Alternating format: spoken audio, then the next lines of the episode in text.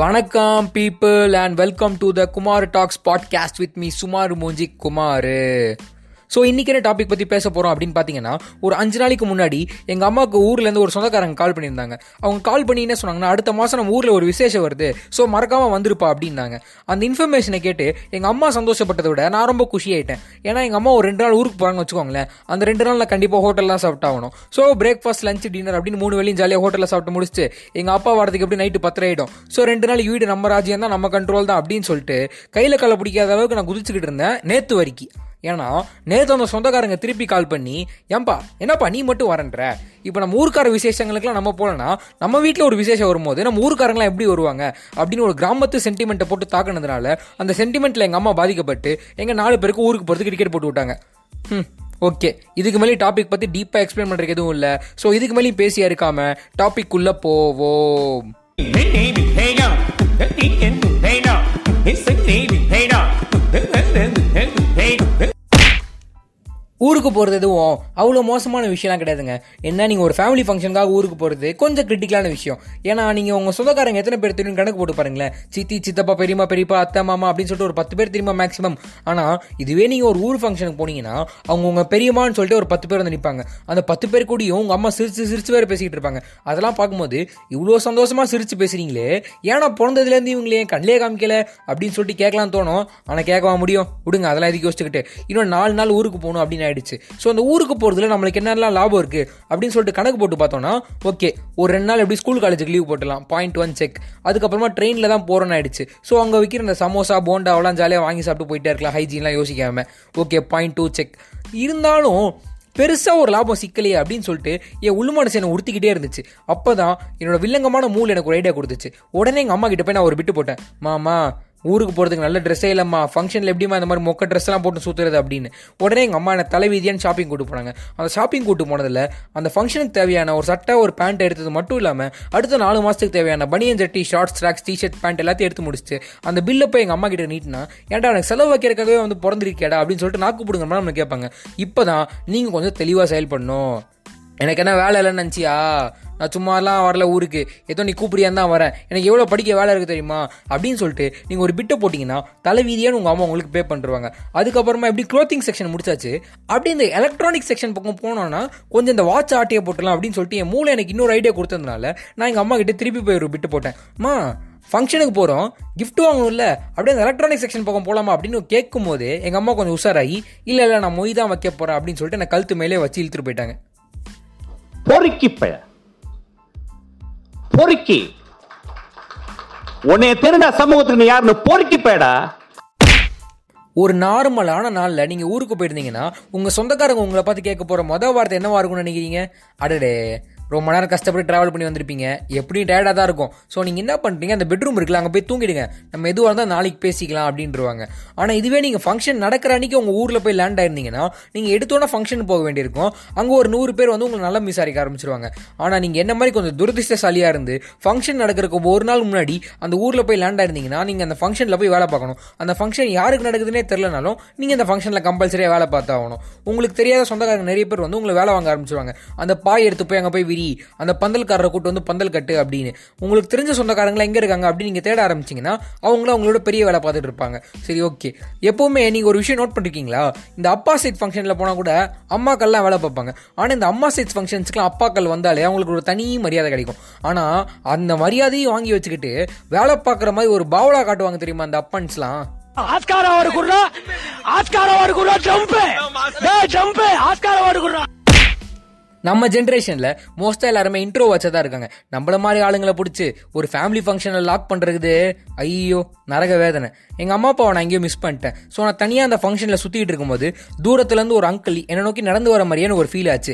அவர் பக்கத்தில் வர வர என்னை நோக்கி தான் வராரா அப்படின்ற ஒரு பயமும் பதட்டமும் என் மைண்டுக்குள்ள ஓடிக்கிட்டே இருந்துச்சு. அவர் பக்கத்தில் வந்ததுக்கு அப்புறமா என்னை நோக்கி ஒரு ஐ கான்டாக்ட் கொடுத்தாரு. அவர் ஐ கான்டாக்ட் கொடுத்து முடிச்சது அடுத்த செகண்ட்லேருந்து எனக்கு கடவுள் நம்பிக்கையே இல்லைனாலும் இருக்கிற எல்லா கடவுளையும் நான் வேண்டிக்க ஆரம்பிச்சிட்டேன். இவர் அடுத்த கேள்வியை கேட்டக்கூடாது கேட்டக்கூடாது அப்படின்னு. ஆனால் நான் வேண்டி முடிக்கிறக்குள்ளேயே அவர் அடுத்த கேள்வி கேட்டார். தம்பி என்ன ஆகும் இல்லையா? அப்படின்னு அவர் கேட்ட அடுத்த செகண்டு எட்ரா வெளியே ஆயுதத்தை? அப்படின்ற மாதிரி மட்டமாக ஒரு சிரிப்பு சிரிச்சுக்கிட்டு தலையை சொரிஞ்சுக்கிட்டு இருமல் இருமிக்கிட்டு அப்படியே நான் மட்டமாக சமாளிச்சுட்டு இருக்கும்போது தூரத்துலேருந்து எங்கள் அம்மா என்னை எங்கேயோ பார்த்து ஓடோடி வந்து இவங்க தானே உன் பெரியப்பா? அப்படின்னு ஆன்சர் லீக் அவுட் பண்ணிட்டு போயிடுவாங்க. ஐயோ இதுக்கு மேலே இந்த ஃபங்க்ஷனில் நம்ம தனியாக சுற்றுறோன்னா நம்மளை கடத்திட்டு போயிடுவாங்க. அப்படின்றத புரிஞ்சுக்கிட்டு நம்மளுக்கு ஏழு கலந்த வயசானாலும் பரவாயில்ல நம்ம அம்மா ஓடியே சுற்றுவோம் அப்படின்னு சொல்லிட்டு எங்கள் அம்மா பின்னாடியே சுற்றிக்கிட்டு இருந்தேன். அப்போ திடீர்னு ஒரு ஆன்ட்டி ஓடி வந்து அக்கா இவங்க தான் உங்கள் பையனா? என்ன இப்படி துரும்ப அழைச்சி போயிட்டா? அப்படின்னு ஒரு கேள்வி கேட்டாங்க. அவங்க கேட்டதில் ஏதாச்சும் ஒரு இம்மியளவு லாஜிக் இருக்கான்னு யோசிச்சு பாருங்களேன். ஃபஸ்ட்டு கேள்வி என்ன கேட்டாங்க? இவங்க தான் உங்கள் பையனான்னு கேட்டாங்க. ஸோ அவங்க கண்டிப்பாக நான் பார்த்துருக்க மாட்டாங்க. அடுத்த கேள்வி துரும்ப அழைச்சி போயிட்டான் அப்படின்றாங்க. நீங்கள் என்ன முன்ன பின்ன பார்த்துருக்கீங்களா? இல்லை துரும்ப அழைச்சி போகிறதா என்னென்னு தெரியுமா உங்களுக்கு? அப்படின்னு அவங்கள பார்த்து நாக்கு பிடுங்குற மாதிரி நாளைக்கு கேள்வி கேட்கலாம் தோணும். ஆனால் இதுக்கு நம்மளை வீண் வம்பு. நீங்களாச்சும் எங்கள் அம்மாவாச்சு நீங்கள் இந்த மாதிரி பேசிட்டு எப்படியாச்சும் கிளம்பி போங்க அப்படின்னு சொல்லிட்டு நம்ம கண்டுக்காமல் இருப்போம். இந்த கல்யாண ஃபங்க்ஷன் எல்லாம் ஜென்ரலாக அந்த காஃபி குடிக்கிறதுக்கு ஒரு பந்தல் போட்டு வச்சிருப்பாங்க. இந்த தலைவலியெல்லாம் போக்குறதுக்கு நம்ம போய் ஒரு காஃபி டீ ஏதாச்சும் வாங்கி குடிப்போம் அப்படின்னு சொல்லிட்டு நம்ம குடிச்சு முடிச்சதுக்கப்புறமா திடீர்னு ஒருத்தங்க வந்து தம்பி இந்த காஃபி டம்ளர் போய் பெரிய பக்கெட்டை கொடுத்துருப்பா அப்படின்னு வாங்க முடிஞ்சு. ஃபஸ்ட்டு நம்மளுக்கு கொடுத்தவங்க யாருன்னே தெரியாது. அவர் எந்த பெரியப்பாவை சொல்கிறாங்க அப்படின்றது நம்மளுக்கு சுத்தமாக தெரியாது. நம்மளுக்கு தெரிஞ்ச ரெண்டு பெரியப்பாவை சொல்கிறாங்களா அப்படின்னு சொல்லிட்டு நம்ம திரும்பி பார்த்தோம்னா நம்மளுக்கு தெரிஞ்ச ரெண்டு பெரியப்பாவும் ஆல்ரெடி காஃபி குடிச்சிட்டு இருப்பாங்க. ஸோ எந்த பெரியப்பாவை சொல்கிறாங்கன்னு தெரியாது. தெரியாமல் அந்த காஃபியை கம்முக்கமாக வச்சுட்டு இதுக்கு மேலே இந்த லேடி கண்ணில் படவே கூடாது அப்படின்னு சொல்லிட்டு பயந்து பயந்து சுற்றுற அந்த ஃபீல்டு இருக்கே. பயப்படுறியா குமார்? இந்த தலைவலியெல்லாம் மறக்கறதுக்கு சாப்பாடு தான் ஒரே வழி அப்படின்றத புரிஞ்சுக்கிட்டு கரெக்டாக பந்தியில் போய் உட்காந்துட்டேன் பந்தியில் போய் உட்காந்தா ஒரு பெரிய வாழை இலையை விரிச்சு விட்டு அதில் ஒரு சின்ன பையன்கிட்ட ஒரு ஓட்டப்பட்ட வாட்டர் பாட்டிலை கொடுத்து விட்டு எல்லாம் வாழை இலையிலும் தண்ணி தெளிக்க வச்சாங்க. சைல்டு லேபர் சரி ஓகே அதுக்கப்புறமா அந்த இலையில குலோப் ஜாம் வச்சாங்க. நான் ஜாலியாக குலோப் ஜாம் சாப்பிட்டுக்கிட்டு இருந்தேன். அப்போ அந்த பந்தில் நிற்கிற ஒருத்தர் கையில் ஒரு பொரியல் வச்சு ஏழாம் அள்ளி வைக்க சொன்னாங்க. அந்த பொரியலை தூரத்துலேருந்து பார்க்கும்போதே தெரிஞ்சிருச்சு நான் கண்டிப்பாக அந்த பொரியல் சாப்பிட மாட்டேன் அப்படின்றது. அவர் கரெக்டாக என் இலைக்கிட்ட வரும்போது என்னால் வாயை திறந்து அண்ணே இந்த பொரியல் எனக்கு வைக்காதீங்கன்னு அப்படின்னு சொல்ல முடியல. ஏன்னா என் வாயில் குலோப் ஜாம் இருந்துச்சு. அதனால எப்படியோ கஷ்டப்பட்டு கையில் சைகள்லாம் காமிச்சு ஹேண்ட் சிம்பிள்ஸ் வச்சு அண்ணன் எனக்கு வைக்காதீங்கன்னு சொன்னேன். ஆனால் அவர் கண்ணு தெரியாத காரணத்தினால ரெண்டு கரண்டி அந்த பொரியல் எடுத்து என் இலையில வச்சுட்டு போயிட்டாரு. எங்கள் அம்மா வேற என் பக்கத்தில் உட்காந்துருக்காங்க. நான் ஃபுட்டு வேஸ்ட் பண்ணேன்னா என்னை பார்த்து பயங்கரமாக கத்துவாங்க. அதனால தலைவிதியை நான் அந்த பொரியல் சாப்பிட்டு தான் ஆகணும் அதுக்கப்புறமா சாப்பாடு போட்டாங்க சாம்பார் ஊற்றுறாங்க நான் சாம்பார் சாப்பிட்டு முடிச்சுட்டு அவள் தான் எப்படி நல்லா தான் இருந்துச்சு சாம்பார் ஓகேன்னு சொல்லிட்டு எந்திரிச்சிடலான்னு பார்த்தேன். அப்பன்னு பார்த்து எங்கள் அம்மா வந்து என்னடா ஒரே டைம்ல எந்திரிக்கிற? அப்படின்னு சொல்லிட்டு திருப்பி அந்த சாப்பாடு போடுறவங்கள கூப்பிட்டாங்க. இதெல்லாம் பார்க்கும்போது முந்தானத்து நைட்டு எனக்கு ஒரு எக்ஸ்ட்ரா தோசை சுட்டு கொடுங்க அப்படி எங்கள் அம்மா கிட்ட கேட்கும்போது ஏன்டா இப்படி தின்னுக்கிட்டே இருக்க? அப்படின்னு சொல்லிட்டு அவங்க திட்டினதாக வந்துச்சு. எதுக்கு அதெல்லாம் இப்போ பேசிக்கிட்டு? அதுக்கப்புறமா அவங்க வந்து எக்ஸ்ட்ராவாக சாப்பாடு போட்டதுக்கப்புறமா திருப்பி சாம்பார் ஊற்றுங்க அப்படின்னு நான் சொல்லும்போது ஏன்டா எத்தனை வாட்டிடா சாம்பாரே ஊற்றிப்ப அப்படின்னு சொல்லிட்டு அவங்களே என்னை வற்புறுத்தி ரசம் இல்லை மோர் ஊற்றிக்கோ அப்படின்னு அவங்க எனக்கு ரெண்டே ஆப்ஷன் தான் கொடுத்தாங்க. சாப்பாடு கூட நான் சூஸ் பண்ணக்கூடாதா? அப்படின்னு சொல்லிட்டு எனக்கு கேட்கணும்னு தோணுச்சு.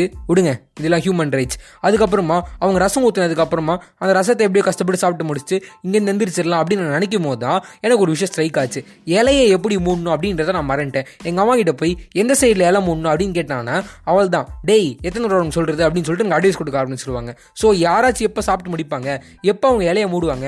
அவங்க எந்த பக்கம் மூடுறாங்களோ அதே பக்கம் நம்மளும் மூடிடுவோம் அப்படின்னு சொல்லிட்டு திரும்பி திரும்பி பார்த்துட்டு இருந்தேன். அதுக்கப்புறமா கரெக்டாக ஒரு மனுஷன் சாப்பிட்டு முடிச்சதுக்கப்புறமா அவரை பார்த்து மூடினதுனால நானும் என்ன ஃபேஸ் பண்ணி இலையை மூடி வச்சு எந்திரிச்சு வந்துட்டேன். எந்திரிச்சு வந்து அதுக்கப்புறமா அந்த ஓரத்தில் ஐஸ்கிரீம் கொடுத்துட்டு இருந்தாங்க. அதை வாங்கி நிம்மதியாக சாப்பிடுவோம்னு சொல்லிட்டு ஐஸ்கிரீம் வாங்கி ஸ்பூன் எடுத்து ஐஸ்கிரீம்குள்ளே விட்டு அடுத்த செகண்டு தூரத்துலேருந்து ஒரு பையன் ஓடி வந்து என்ன முட்டி அந்த ஐஸ்கிரீமை கீழே தள்ளி விட்டான். நாம் யாருக்கு என்ன தீங்கு செய்தோம்? நமக்கு மட்டும் ஏன் இப்படி எல்லாம் நடக்கிறது? அதுக்கப்புறம் அந்த ஃபங்க்ஷன் நல்லபடியாகவே நடந்து முடிஞ்சது. அதுக்கப்புறம் நாங்கள் திருப்பி ஊருக்கு வந்ததுக்கு அப்புறமா தான் இந்த ஸ்கூல் காலேஜுக்குலாம் திருப்பி போகணுமா அப்படின்றத யோசிச்சு பார்க்கும்போது லைட்டாக கொஞ்சம் கடுப்படுச்சுது. சரி ஓகே இந்த பாட்காஸ்ட் ஆரம்பிச்சதுலேருந்து நம்ம பேசின பாயிண்ட்ஸ் எல்லாமே எடுத்து பார்த்தோம்னா ஃபேமிலி ஃபங்க்ஷனாலே போர் தான் அடிக்கும் அப்படின்ற ஒரு பெர்ஸ்பெக்டிவ்லேயே பேசின மாதிரி இருந்துச்சு. சொல்ல போனால் என்னோட ஒரு பர்சனல் பாயிண்ட் ஆஃப் வியூ மட்டும்தான். ஏன்னா நான் மற்றவங்க கூட சோஷியலைஸ் ஆகிறது கொஞ்சம் கஷ்டப்படுவேன். அதனால நான் என்னோட பர்சனல் பாயிண்ட் ஆஃப் வியூவில் எனக்கு இந்த ஃபேமிலி ஃபங்க்ஷன்ஸ் லைட்டாக ஆக்வர்டாக ஃபீல் ஆச்சு. அவள் தான் அண்ட் அதே நேரத்தில் ஃபேமிலி ஃபங்க்ஷன்ஸ் எதுவும் அவ்வளோ மோசமானதெல்லாம் கிடையாது. எனக்கு அந்த ஃபங்க்ஷன் இல்லை என் கசின்ஸ் கூட விளையாண்டதா இருக்கட்டும் இல்லை அந்த ஃபேமிலி ஃபங்க்ஷனில் நடந்த கொஞ்சம் நல்ல நல்ல மொமெண்ட்ஸாக இருக்கட்டும் எல்லாமே நான் நல்லாவே ஞாபகம் இருக்கு என் மைண்டில் பட் இருந்தாலும் இந்த பாட்காஸ்ட்டில் எதுக்கு நல்ல விஷயத்தை நான் சொல்லிக்கிட்டு கெட்ட விஷயத்தை மட்டும் சொல்லுவோம் அப்படின்னு சொல்லிட்டு ஒரு கேவலமான எண்ணத்தோட கெட்ட விஷயத்த என் மைண்ட்லேருந்து யோசிச்சு யோசிச்சு ரெக்கார்ட் பண்ண பாட்காஸ்ட் தான் அது. ஸோ அதனால் ஒரு பைத்தியக்காரன் யாருமே கேட்காத ஒரு பாட்காஸ்ட்டை ஹோஸ்ட் பண்ணிக்கிட்டு இருக்கான். அந்த பாட்காஸ்ட்டை கேட்டதுனால இதுக்கு மேலே நானும் எந்த ஃபேமிலி ஃபங்க்ஷனுக்கு வரமாட்டேன் அப்படின்னு சொல்லிட்டு உங்கள் அம்மா அப்பா ஏதாச்சும் ஒரு ஃபங்க்ஷன் கூப்பிடும்போது போய் சண்டை போட்டுட்டு இருக்காதீங்க. அதுக்கப்புறமா உங்கள் ஃபேமிலியில் நீங்களே தேவையில்லாம பிரச்சனை உண்டாக்குற மாதிரி தான் இருக்கும். சரி ஓகே இந்த ஃபங்க்ஷன்ஸில் எல்லாமே நல்ல விஷயமும் கிடையாது எல்லாமே கெட்ட விஷயமும் கிடையாது. ஆனால் எல்லா ஃபங்க்ஷனுமே ஒரு மெமரி தான். என்ன ஃபங்க்ஷன்ஸ் கொஞ்சம் ஓவராக செலவு பண்ணுற மாதிரி தோணுது நம்ம ஊரில்? பரவாயில்ல. ஏதோ அவங்க இஷ்டம் அவங்க அகசி ஏதோ செலவு பண்ணிட்டோம். ஸோ இந்த பாயிண்ட் வரைக்கும் நீங்கள் இந்த பாட்காஸ்ட்டு கேட்டுருந்தீங்கன்னா லவ் யூ ஆல் பை